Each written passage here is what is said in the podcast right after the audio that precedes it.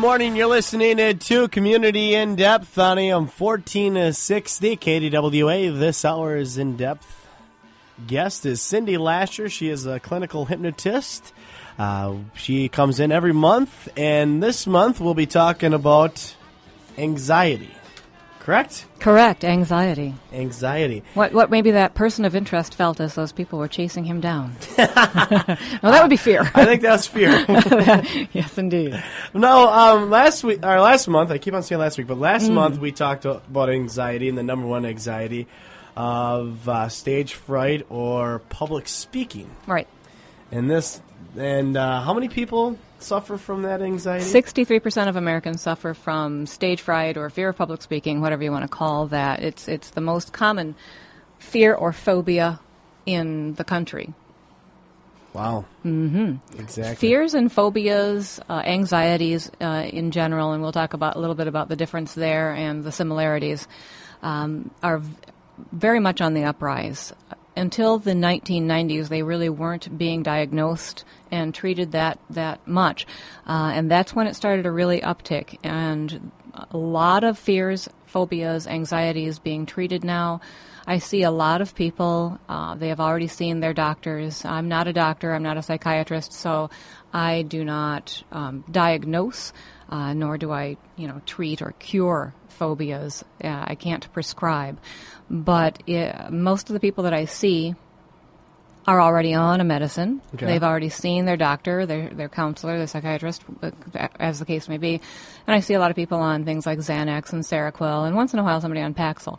So clearly, if they're coming to see me and they're already being, they've already been diagnosed, they've already been put on one of these medicines, that's not resolving their issue, or they wouldn't be coming to see me. In three sessions, I generally get results to the point where the anxiety is reduced from, say, an 8, 9, or a 10 on a scale of 1 to 10, where 10 is, you know, absolutely the worst, down to a 3 or less. Okay. Um, what are other forms of anxiety, or what is like another form of anxiety? Because when I, when I see anxiety right next to fears and phobias, I see. I would say, you know, you get anxiety because you're afraid of something. You get anxiety because you have a phobia of something. What else? What other type of anxiety is there? Right. They're, well, they're very common. There are, there are a number of different titles, labels. There's social anxiety, where people are afraid to, you know, move out of the house. They're afraid of being in, in atmospheres, environments where there are other people. Um, there's generalized anxiety disorders where people start to, you know, maybe it starts with anxiety over one thing and then it becomes generalized. E- essentially, what happens is you, you develop an anxiety of your anxiety, is where it ends up. I mean, what makes you nervous is the idea of having an anxiety attack in and of itself. That becomes more of a fear than the object of you know fear, the stimulus that originally created the anxiety. And the reason I, I put these together and said anxieties, fears, phobias, they all form the same way in the mind. Okay. And I'll give an example of forming a fear of dogs as an example because uh, it's very illustrative. Yeah. So, w- what happens? What the mind does is it creates associations between two things that really don't have anything to do with each other. And there are some theories of the mind that say that this is really um, possibly the only thing the mind really does, or certainly it is a very foundational piece. Think about it for a moment, just language in and of itself. Why does the word food bring to mind, and I'm hungry, by the way, so there's the word that comes first in my mind, you know, bringing to mind that Arby's sandwich that I'm going to get later. Well, the letters F O O D, that word food, the sound of that word, has nothing to do with something to eat. Not really. That's an association that we've created. And the mind's very good at associating things, especially where there is emotion involved. So, an association is formed when emotion is high and a stimulus is present. So, back to the example of the dog. Um, take a child, and the only fears, as we discussed last time, the only fears you're born with are the fear of falling, mm-hmm. you know, essentially being dropped as a baby. You don't want that. And the fear of loud noises. So, every other fear is learned, and it's learned through this mechanism. This is how the mind creates these things. So, the child is two years old, has no fear of dogs, is pulling on the neighbor's dog's ears and playing with the dog, cooing and having a great time. Mm-hmm. And all of a sudden, for whatever reason, she steps on the dog's foot or pulls the ear too hard, what have you. The dog turns and snaps and barks right in her face. Now, at that moment, a fear is created Okay. the association between the fear reaction, the intense emotion of fear, the unexpected reaction of the dog, the dog's snapping jaws right in the kid's face, and now the kid's afraid of dogs. okay. All dogs. All it becomes dogs. quickly generalized. It's not just that dog, it is dogs. Mm-hmm. And so that's how a fear is formed. Well, phobias. Fears and phobias and anxieties are all formed in the same way. They're all associations. The Okay. the difference, if you want to be technical about it, um, and I don't get too technical about it because the fact that is they're all formed the same way and they are all released the same way. Um, so fear is when you, for example, that example w- of the dog would actually be a fear. Something actually happened to create that reaction, that association in your mind. Now, a phobic reaction technically is when you have the fear, but in fact, there's never been a, an event in your life that you can point to and say, I'm afraid of planes because I was in a terrible crash. Yeah. Now, if you were in a terrible crash and you were affa- afraid of planes, that would be a fear. And we commonly call fear of flying fear of flying. Um, people actually have a phobic Okay. reaction to, to flying, and people aren't really afraid of flying. Nobody's really afraid of flying. They're afraid of what might happen if the plane should crash. That's what they're afraid of. They're- exactly. it's it's not the fall; it's the sudden stop. Yeah. it's the ground that's going to hurt. So, wh- what's the best way uh, to deal with these fears and phobias? Well, as we've already mentioned, there there are drugs out there that suppress the nervous system. They don't. There is no such thing as a drug that's that's designed or is effective to address a specific fear or a specific phobia or a specific anxiety. They're all a generalized approach to suppress the nervous system, to calm the person down overall. So they don't do anything to eliminate that association in the person's mind. So I'll, I'll, I'll give an example of a, a young woman that I worked with who was already on, uh, I believe she was on Xanax. It was either Xanax or Seroquel. And she had, since the age of about 14, 15, been developing an anxiety that was generalizing. It was starting to spread, but it, the the the co- core issue was still that she could not eat in public. Okay. She had had an experience where she had had a, a blood sugar drop, and she had experienced a feeling of anxiety, and we'll touch on blood sugar in a bit.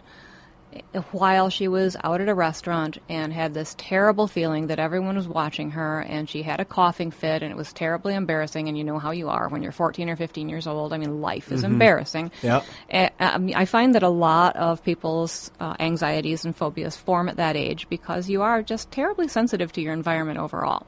So these associations tend to form very quickly um, for for reasons that when you're 30 or 35 and out of that phase of, of being sensitive to, to other people's pers- you know thoughts about you, you wouldn't create the phobia. So in any case, um, she's 14 or 15 years old. She has this happen, and now she finds it impossible to go into a restaurant and eat. She'll go out with her friends to a restaurant. She'll go out with her family to a restaurant. She'll order food, and Sure. she'll order a box to go right away because she cannot eat it in public. So this is the situation that she brought to me. And so I had what I told her, you know, generally I do this in three sessions. And what I do is I desensitize the person to the emotional reaction that they're having. And then we do some work to collapse the anchor, the association that has formed in her mind. And we do something called future pacing so that she can imagine herself in the future now that the emotional reaction is gone and the, the anchor, that association is collapsed. It's gone. Now she can see herself in the future going through that same situation without any problems whatsoever, feeling calm and comfortable and normal. So that's the progression. That's what I do in sessions with people who have this. We got through the first session just desensitizing her to her emotional reaction. She came back in for her second session and smiled at me and said, I went out to eat with my family on Saturday. That's good. Yeah, which is wonderful because then that continues to build in the subconscious mind the evidence that this is an okay situation. Mm-hmm. Now, how about like phobias and stuff like that? How, how would you go about curing that stuff? Well, I don't cure anything because Or that's that's just not what. that. Yeah, um, but h- to help people overcome those issues, absolutely, it's the same process. Because as I said, anxieties, phobias, fears, they all form using the same mechanism that that association forms in the mind. Okay. And so the process to release it is the same. So you could, um, you know, hypnotize somebody uh, that maybe be just deathly terrified of snakes or spiders. Oh, sure, yeah, easy. It really doesn't matter what you're what you're afraid of. That's now, I will say this: that um, anxiety is off is often a symptom that comes along with other ailments, other conditions, Okay. and that's why you need to see your doctor. You need to see a psychiatrist. You need to see somebody professional to to receive your diagnosis. Um, simple anxieties, simple phobias, simple fears that are truly formed by that association, those are very easy to deal with and collapse. And that seems to be, well, it certainly is the majority of the work that I do and the majority of work that, that is brought to me. How about with uh, when people come in with the anxiety and they're on medications and stuff like that? Um, do they s- stop taking the medication because they f- they're better once they're done seeing you? Then If they want to stop taking the medication, they need to go back to their doctor. There is no way to get off of those medications without having a program in place to taper off and get off of them. Um, you need to work with your the prescribing physician or prescribing psychiatrist to get off of those. But I have had people do that. Yes, what's uh, kind of the success rate for that? Do you know? for getting yeah, off for of getting off. Yeah. Well, I've only had a couple of people that have told me that they've done it. Okay. And the people who told me they were going to do it and, and they did it. And That's good. so, yeah. So there's always hope for that kind of stuff as well. Yeah, those medicines are, especially Paxil is like, you know, it's like getting hit with a sledgehammer. It's no fun. No, when like being like, I mean, when you do hypnosis, you can see some weird stuff and stuff like that. Do people come in kind of like the, with weird anxiety you and stuff like that? keep asking me questions like that. You keep trying to get a rise out of me, Vinny. Everybody who comes to me has normal issues. Everyday common There's nothing problems weird for on everyday common people. No. I'm just no. trying to help. Like somebody could be like sitting in a dark room right now because they're afraid of the sun for some reason. hey, then then uh, you don't. they don't want to be the first weirdo to be coming outside. I'm sh- there. I'm, if if if you can think of it, there's a phobia for it. I, I can't off the top of my head tell you what is the the name of the phobia for fear of the sun, but I'm sure there is one. How about like kind of the the disclaimer for that? Did you cover that yet? What's that? Oh yeah, that's yeah. hmm What was that again? I am not a medical doctor. Oh, that is the disclaimer. yeah, yeah, absolutely. I work with people on these issues. I work on a referral basis. You, if you, if you feel that you have an anxiety that needs medical treatment, then absolutely you need to seek that. I can't Can determine whether something has a medical consult- etiology. Can you consult with I do. doctors and stuff like that? Oh yeah, I do absolutely. I have consulted and uh, worked on referral basis on anxiety and on depression, but I need to have the referral basis and the communication with the doctor. Okay. Mm-hmm. How about the true cost of phobias? Oh, yes, absolutely. And I have some interesting statistics here. See how carefully I said that word? statistics. Um, so bear with me while I find this. Now, the true cost of a phobia is what it's what what it's worth to you. Now, I've worked with people who could not stand up in meetings at work, and so let's face it, their chances of being promoted and having the career they want were were at risk, um, compromised. I've worked with people who couldn't be out in social situations. They they didn't have friendships, therefore, and certainly it's really difficult to date. Uh, so, true cost of phobias need to be measured in those kinds of ways Okay. on my website, I mentioned that having an anxiety is like being in a prison created by your own mind. And it really is a true analogy. I've worked with so many people who could not engage in activities in their lives that they wanted to. And if they mm-hmm. didn't want to, then they probably wouldn't have a phobia about it, and they certainly wouldn't be coming to see me. But people who I worked with one lady, she had a fear of flying and she had a fear of riding in buses. Re- resolved both of those issues um, in one, you know, one setting. Um, and she she was a student on a very large campus. She needed to be able to ride the bus. She her family's here and she goes to school in Florida. She needed to be able to ride on a plane. It'd be a long drive. Absolutely. So, um, here's some some information. Now, the American Psychological Association says that of the people who carefully follow their treatment plan, many patients will begin to improve noticeably within 8 to 10 sessions. Now, that is an estimated cost of up to a $1,000 or more than that, depending on the psychologist, psychiatrist that you see. The American Psychiatric Association says that if you carefully follow the treatment plan, you can expect noticeable improvement in 10 to 20 weeks.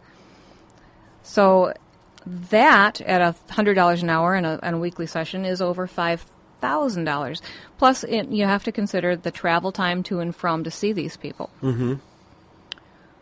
That's a lot of time. It's a lot of time, it's a lot of money. I'm going to stop you right there Absolutely. Because we're going to take a break and we're going to come back and how we're going to cut that down. All So I'm sure you can. I, I can. I know you can. Yeah. You're listening to Community in Depth with clinical hypnotist Cindy Lasher.